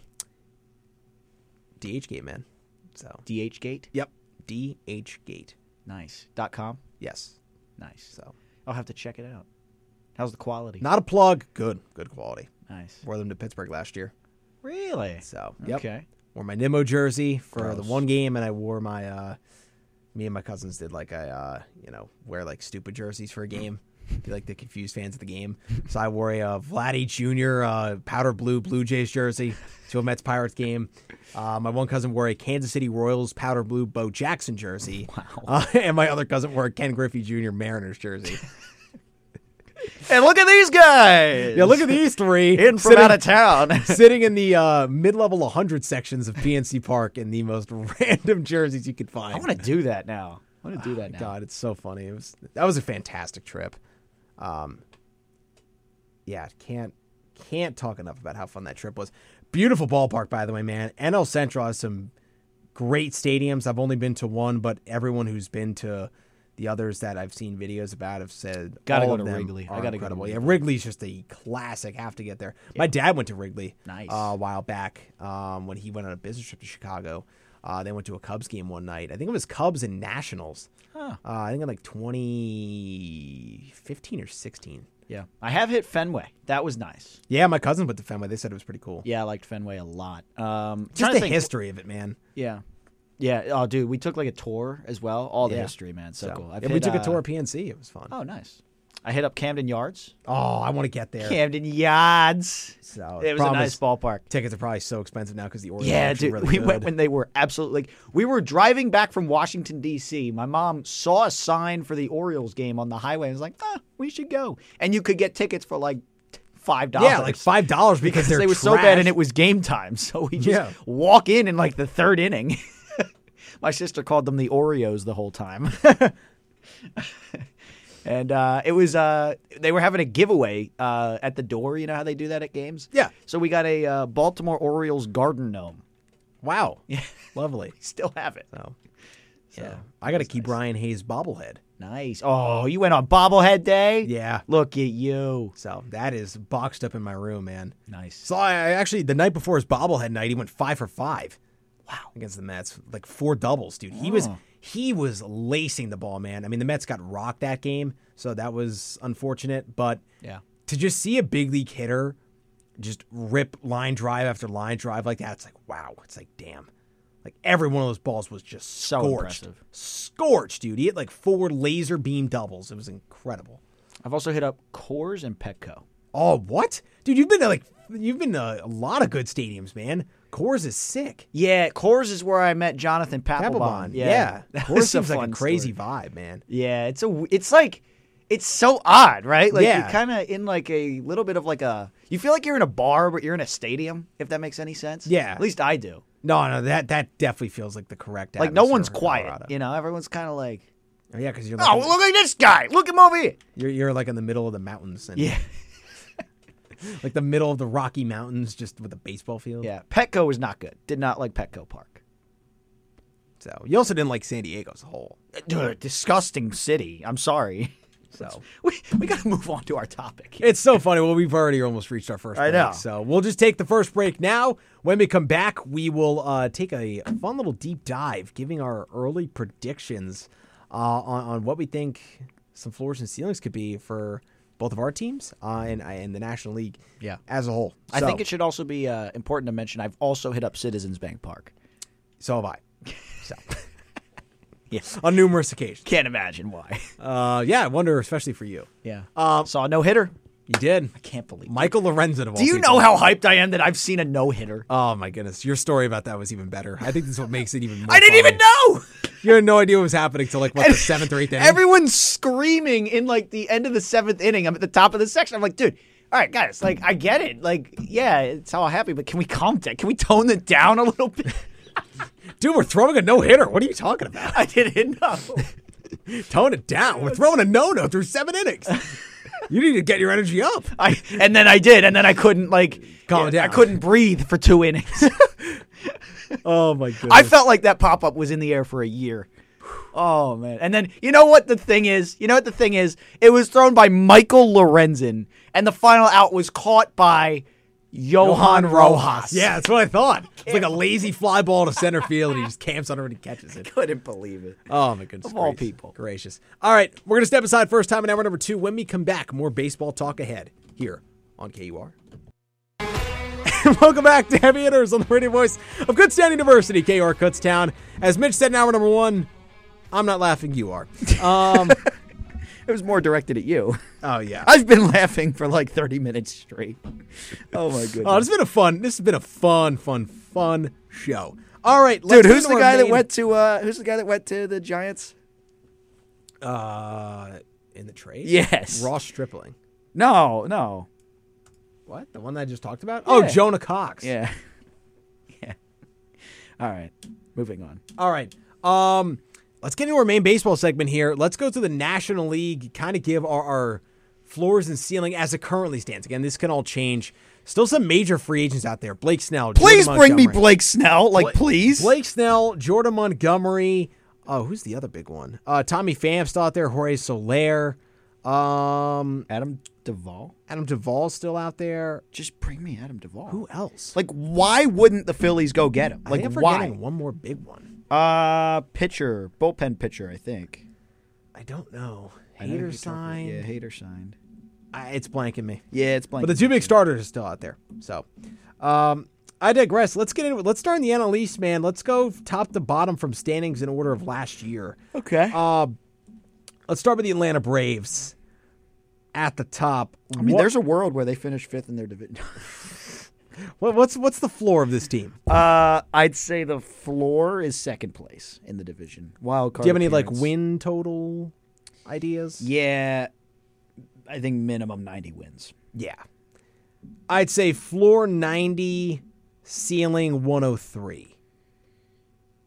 Oh man. nah, no, Um, I'm going to go ceiling 107. I was thinking 107. I'm gonna say 106. That's what's my that's what my guts telling me. Yeah. So go floor 90, ceiling 107. that's a lot of wins. I don't like the Braves. No, me neither. Hot take. Not a fan of the neither. Braves. Me neither. I couldn't even enjoy them losing in the last in the playoffs last year because they lost to the stupid Phillies. Two years strong, man. So That's gonna be the greatest tradition each year. Phillies get second, wild card. Braves win the division, a million wins, right? And then we just beat them in four. It's been fun, dude. Is it not creepy though? The six-run bottom of the third in Game Three, both years in a row. yeah. That's so weird. Oh, it's because Bryce Elder. oh, Brian Snickers. One of the years, then it was, uh then it was uh Strider the first year. yeah, but Yeah, yeah, I don't know. All right, let's go to the Phillies here. They're so interesting, man. Floor, I'm going 80. I don't think there's like much of a difference between the floor and ceiling here. I think it's Sure just, like, there a is. small gap. sure there is. I think the floor is 87. No, I think it's a little lower than that. Floor is 83. Yeah. Because here's the thing. Floor Look at the bullpen. 83. The bullpen has injury-prone pitchers. They haven't added to it. Orion Kirkland, we don't know what he is. They don't have Kimbrel, thank God, uh, who actually did pitch a lot of valuable innings at the beginning of last year. I'm not trusting this bullpen. They haven't added anything to it. Starting pitching. Zach Wheeler's getting older. Aaron Nola's re-signed. Yippee. Uh, I think Nola's actually poised for a bounce back. I'll give him that. Wow. What what was that? what was that? I think he's poised for a bounce back. Wow!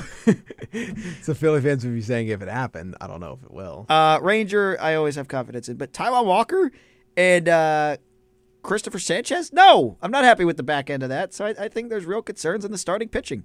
The lineup, I think uh, you're missing a bat. You're missing one outfield bat and one bench bat. Johan Rojas needs to be excommunicated. All right. I can't watch him play anymore. I don't care about the defense. I literally do not care. It is, oh my goodness. He's like, gonna be your starting center fielder at the start of the year. dude, it, Johan Rojas having good defense is right up there with like, what's the Dow Jones today for things I just don't care about. Uh, I can't stand watching him play. I can't stand that I have to root for him, and I can't stand that he caught the final ball of a no hitter. Um, so you need an outfield bat, Adam Duvall.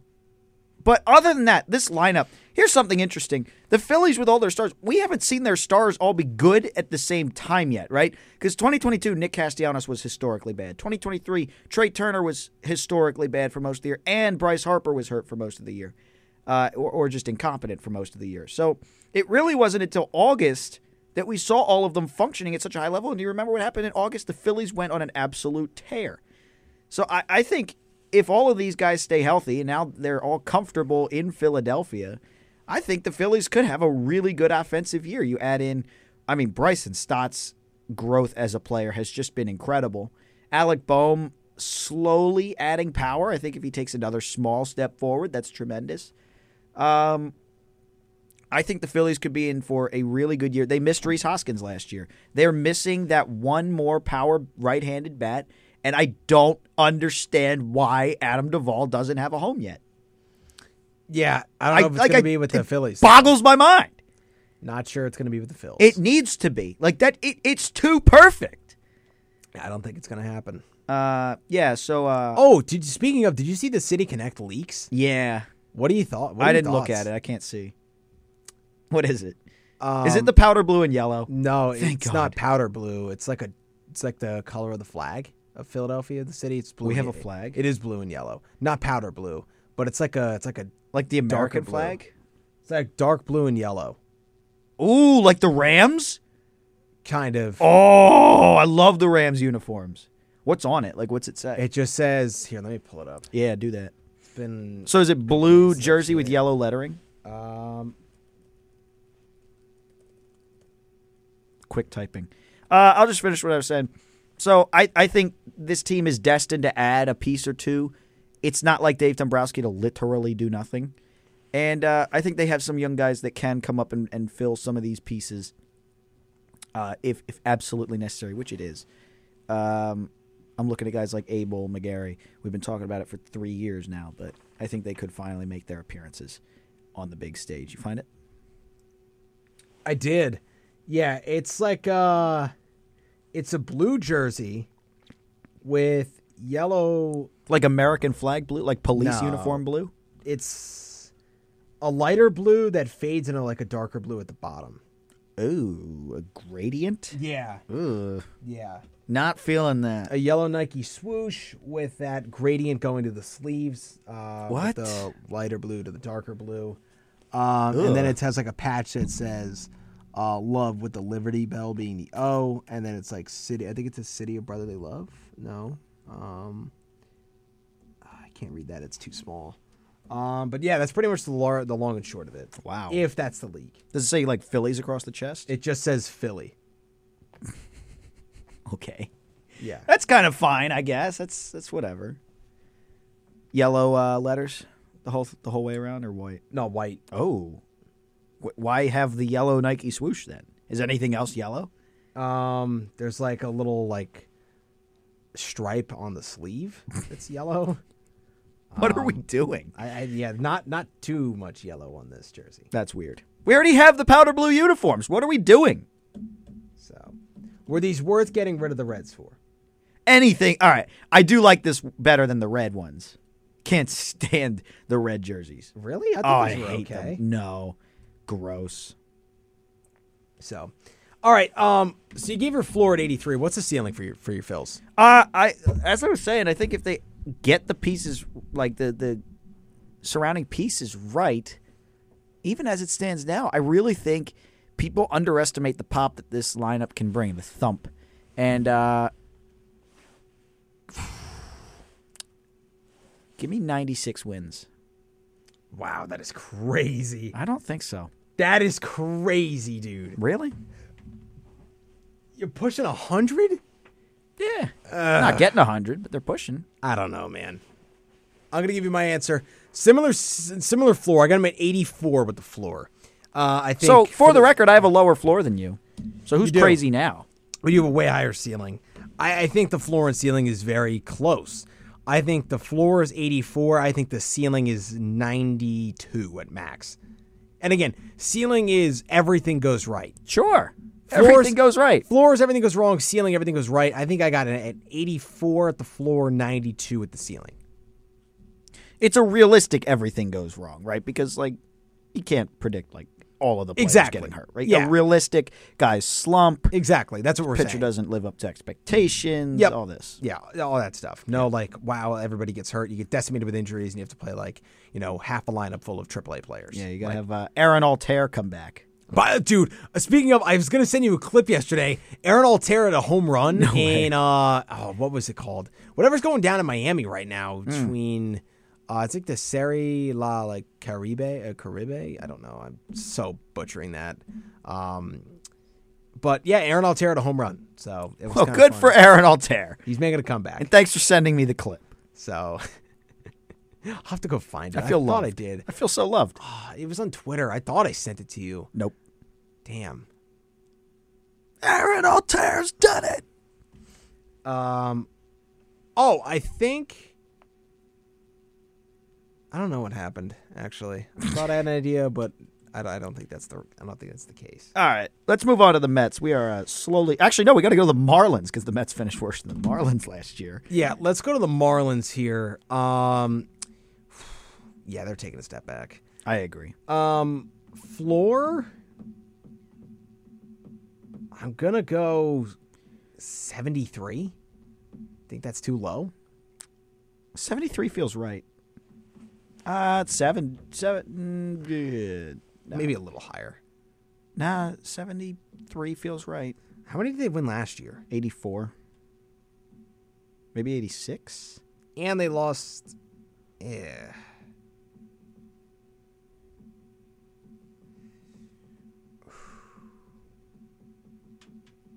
I'll go 73. It's a floor. It's not where I'm predicting them to land.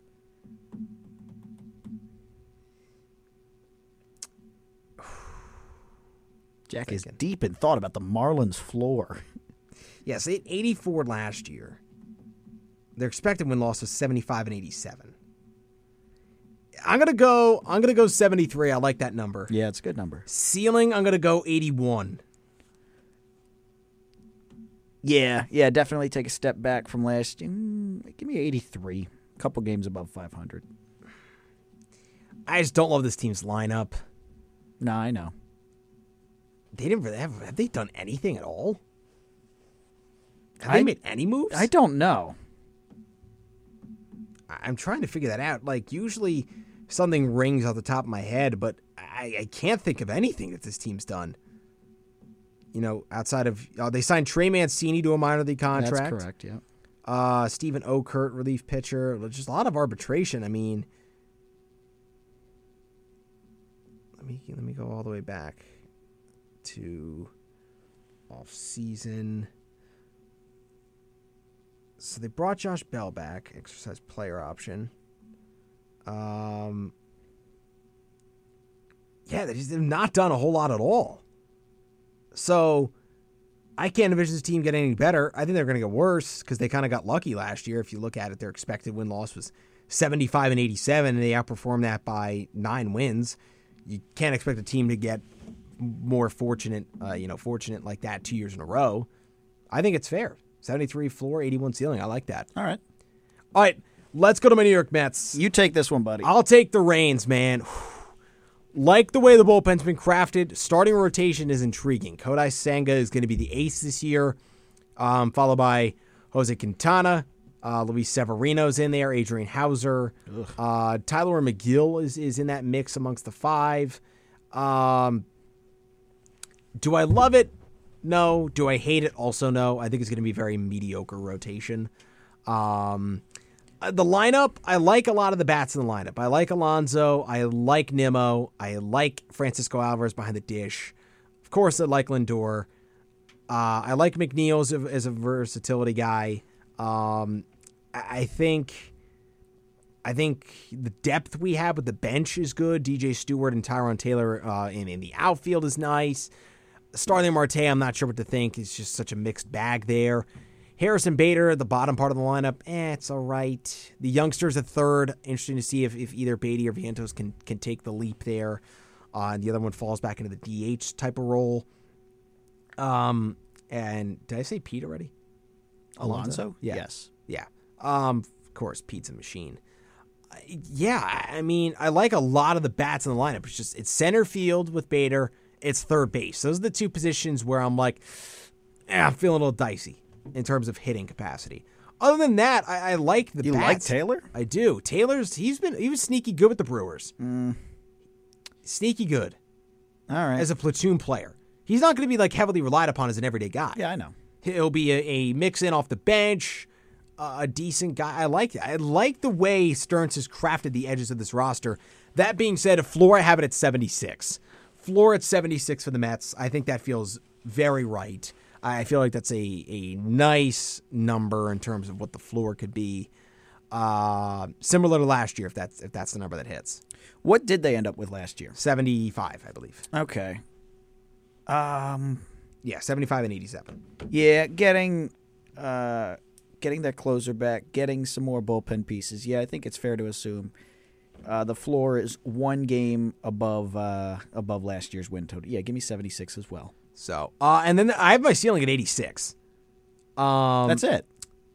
What? That's it? Yeah, Okay. I don't think this this roster's you know it, it's it's a good roster, but it's not it's not star studded enough to to get me to the point where I'm can say yeah the ceiling's ninety with this team.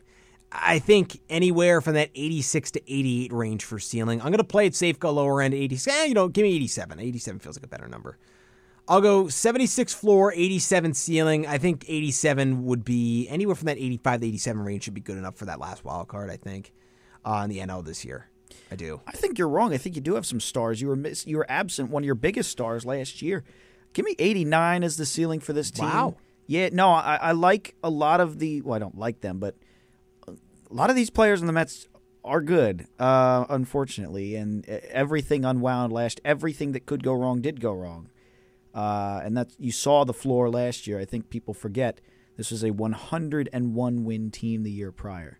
So uh, e- these guys have what it takes. They don't have the uh, those pitchers in in Scherzer. They don't have. Uh, um, why can't I think of Buddy's name? Uh, Verlander. yeah, Verlander. So Uh, they don't have those guys anymore. Senga as your one. Yeah, the, the pitching staff worries me, but give me 89 as the, as the ceiling if everything does go right for these pitchers and, and obviously the hitting you talked about. yeah. Um. Look, I I don't mean to say it's it's not a star-studded roster. When I say star-studded, I mean there's like stars everywhere, like the Braves. You know what I'm saying? Um. The Mets they have stars for sure. Alonzo Lindor stars. Diaz is a star. Sanga's a star. Yeah. But you know, outside of that, there's a lot of really good players. You, know, you have four stars and a lot of really good players. So that that's just why I framed that the way I did. Okay. Um, but we're gonna step aside one last time in today's show. When we come back, we will go deep about the Washington Nationals, give our floor and ceiling there, uh, and then we'll talk college basketball. We are running a little bit low on time, so not sure we'll be able to get through. Uh, all the NL today, but I think it's kind of good. Uh, stretch it out throughout the offseason. Yeah, I like uh, that. and give us some more to talk about uh, in, in our upcoming shows. Um, speaking of upcoming shows, we're going to break. Um, after this, uh, keep it here for Redneck Rush Hour coming up at 5. Uh, Hey! Mitchie Boys Country Show. Yeah. Uh, I'll have a lot of good country for you there. So that's coming up very soon, uh, just an hour after we sign off the air. But that being said, we'll step aside one final time. Be back here on Heavy Hitters on the radio voice of Kutztown University, KUR Kutztown. Welcome back into Heavy Hitters. Mitchell Smedley, Jack Heim, radio voice of Kutztown University KUR, our final segment of the day. Talking all things MLB, floor and ceiling. Talked NFL earlier in the show. We'll get into some college hoops in just a few minutes. Do you mind Sorry. doing the intro here? Sorry, I like college hoops, man. Yeah, I know. I do. I know you do. I love it. That makes one of us. like I just don't like. Why would someone watch college when they can watch the real thing? No, no. All right. Okay. Okay. I know I'm passionate about college football being be- better than the NFL. I think undoubtedly, undoutedly. No, I'm just messing with you. College is way better than the NBA. Yeah, thank Only you. because the NBA Thank is you. mismanaged. The Thank NBA you. should. Thank you. The NBA should be better than college basketball, but it isn't because it focuses on egos and morons and losers. Um, I can't stand the NBA. By the way, Joel Embiid, torn meniscus. Ouch. Oh, Sixers are cooked. Oh. Oh. Yeah. So the the 76ers are just they can never get it right. This was going to be the year. No Harding, thank goodness. I was No actually Harding. excited to watch the team. What? It's hard in. I call him Harding.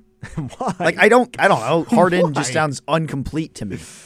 Incomplete. Sounds like a wrong name. Let's get to the Nationals. Um 71 and 91 a year ago. Um really, they got over 70. Good for them. yeah, I think the floor here is 68. 65. 68 with a floor. Ceiling I'm going to go with 76. Yeah, if they surprise everyone to get 75 wins. Nah, 76. Yeah, go 76. So they signed Joey Gallo. Um G A L L former Met Robert Gesellman there on a minor league contract. O. Nice. Oh, that's funny. uh, Hey, that's more moves than that. the Phillies. I'm gonna look up their other offseason moves because I haven't been too keened in on Washington. No, oddly enough, they've flown under my radar. They're, they're kind of irrelevant right now. So See ya. Oh wait, that's not them. That's not their announcer. Derek. Oh wait, no, that was no. still that. See you Oh, later. I couldn't so think of it. bad. It's I- so annoying. I hate that. dude when uh when the phillies signed kyle schwarber and i went back and watched his 21 highlights first half was with washington second half was with boston oh my it was only home runs right i watched all of his home runs just hearing like 25 times in a row see you later I- i just wanted to rip my ears off Um, Dylan Floro there is a reliever. Juan Yepes, former Cardinal. oh Hit a home really run against the Phils in that wild card. oh man i forgot that's who that was and then uh and then the rally in the ninth Yep. Yepes, yeah. Alex K got so excited for that. See ya! Alex K. What did I say? You mean Michael? Did I say Alex K? Yeah. Wow. Who is Alex K? I, I don't know. Does he know Steve Gannon? yeah, Michael K. Oh, my Uh, goodness. Uh, wow. Alex K. That's funny. That's not even close. That's not even close. It's like what you did with you, Darvish. You t- oh, I called him Corbin Burns. Yeah. Yeah, good job on the Orioles signing you, Darvish. Uh, it's Why do too I funny. do this with Nick? Steve Gannon has to be the funny because I went like that was like um like a month or two that I Oh, kept yeah. doing it. Yeah. Steve Gannon, Steve Gannon, man. just some poor author. What did I do? Steve Gannon, you suck. It's like what did I do? In a cosmic sort of way, yes. Oh my goodness. Is this how you get your sick kicks? Anyways, I guess. yeah. So we cover the Nationals. Uh, Um. All right. Let's move it on. Round it out. Uh, got some college basketball talk here. Um. Wow.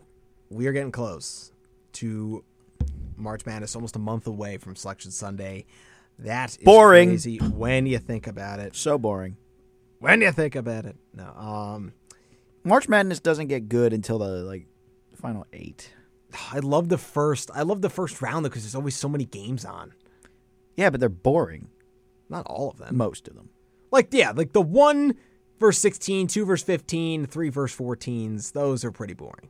I'll give you that. Most of them, anyway. So that doesn't even work. Like there's 68 teams. Yeah. So the first four, like, all right. So 61 plays 68, right?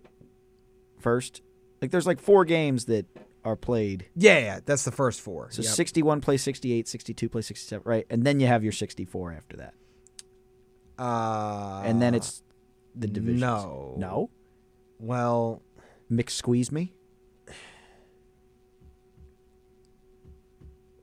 for the 16s, yes, that's correct because those are like the actual last, last teams.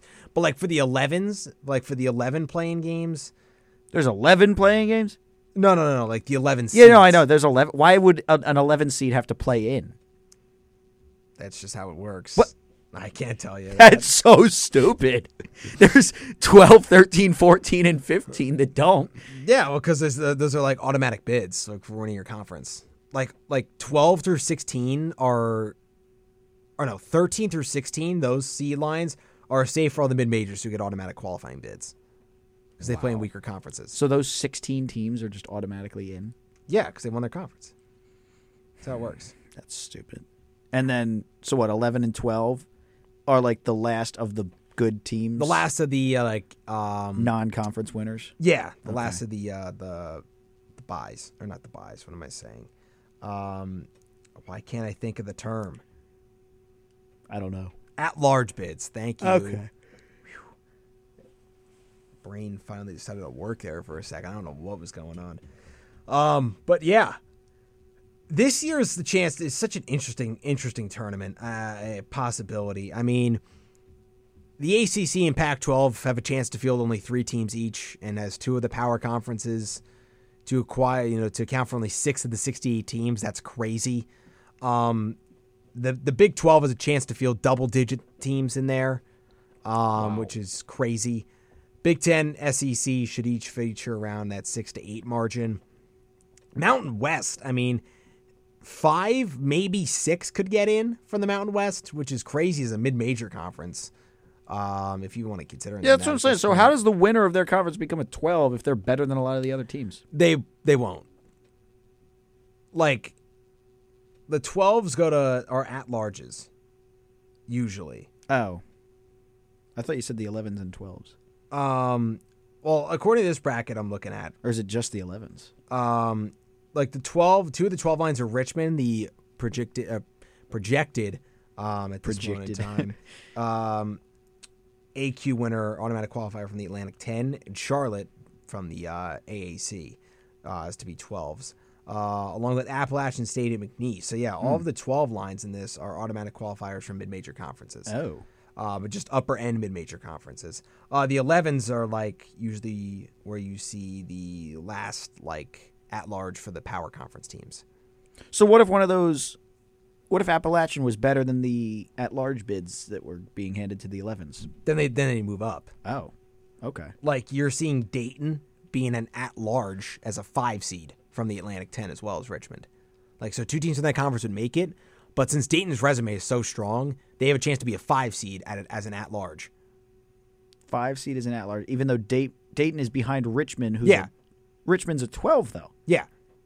But if Richmond finishes better than Dayton, Like, if Richmond wins the A10, right? yeah.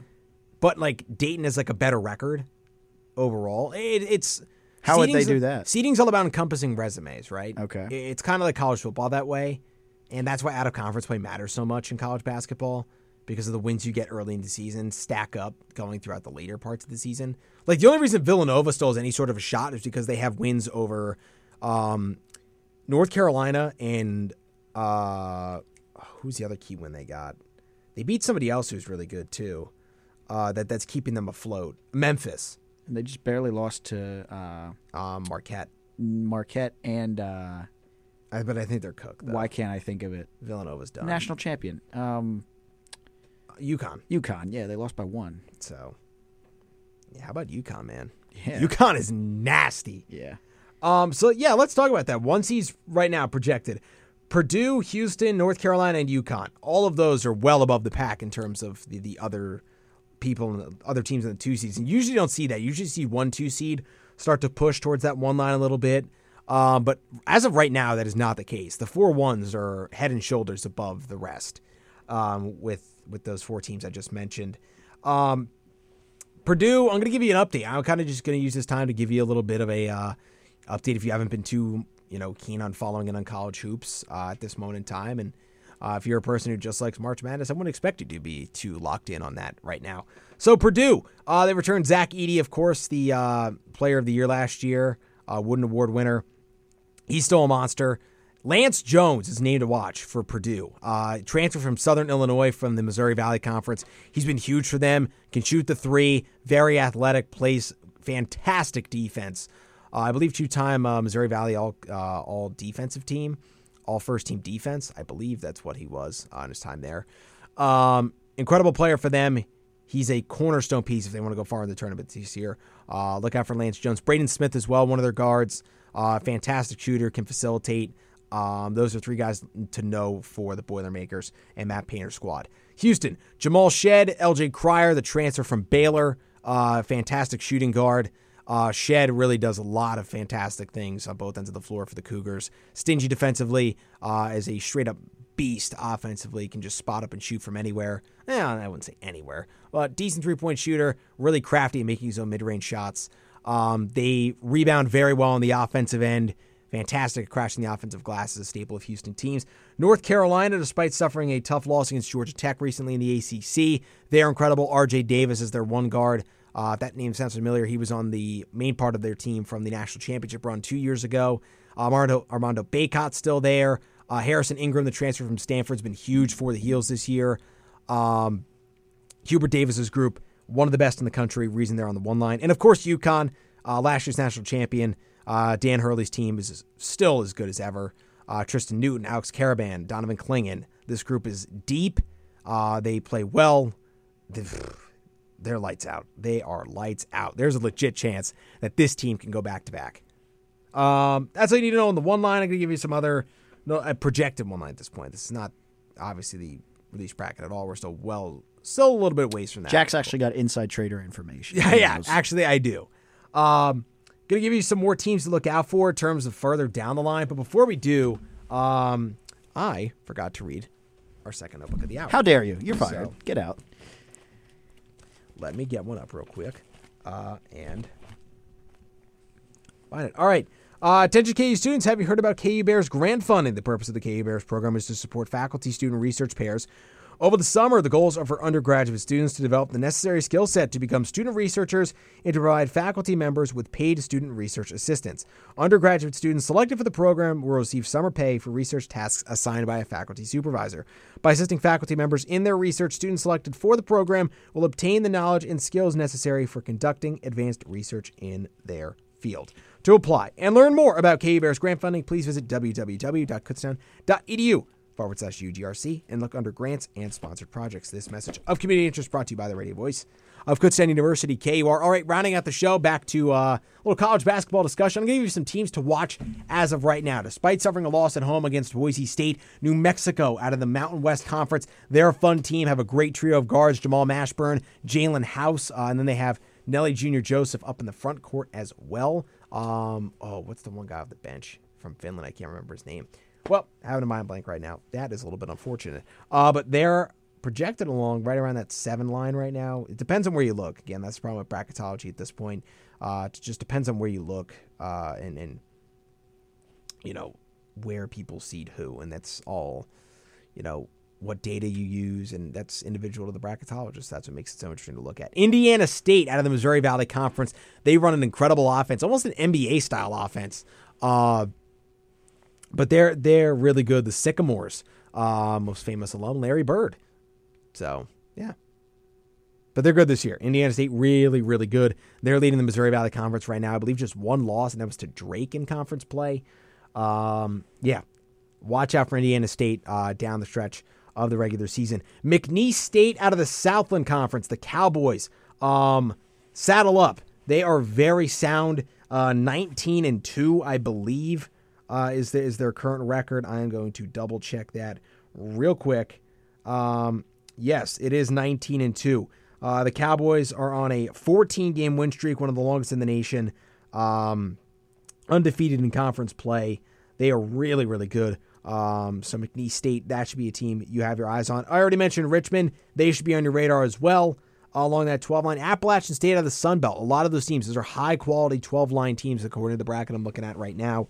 Uh, again, so much can change before the brackets officially released in about a month and 15 days from now. Uh, but I'm just giving you some early teams that you should have on your radar, possibly. How's my big sky doing? Big Sky. You know what? Let me check on your Big Sky real quick, Mitchy, uh, before we sign off here today.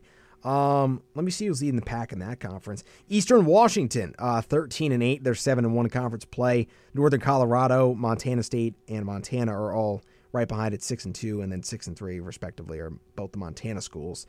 Um, yeah, Big Sky. Let me see. Eastern Washington's projected as a s- fifteen, I believe, right now. Oh, Let me see. Not a 14. Nope, 14. I, I lied. Okay. 14 right now in this one bracket I'm looking at. They'd be playing Baylor Baylor. Oh, Baylor. You brought her. Eagles. All right. Well, that is going to do it for today's show. Thank you for tuning in. Come back at 5. Check out Mitchy's Redneck Rush Hour. Um, enjoy your weekend. Um, well, I would say enjoy your weekend of sports, but I guess it's really just college Really not basketball. much to watch. Not much to watch. So just have a great weekend. We'll be right back here on Monday night from 5 to 7.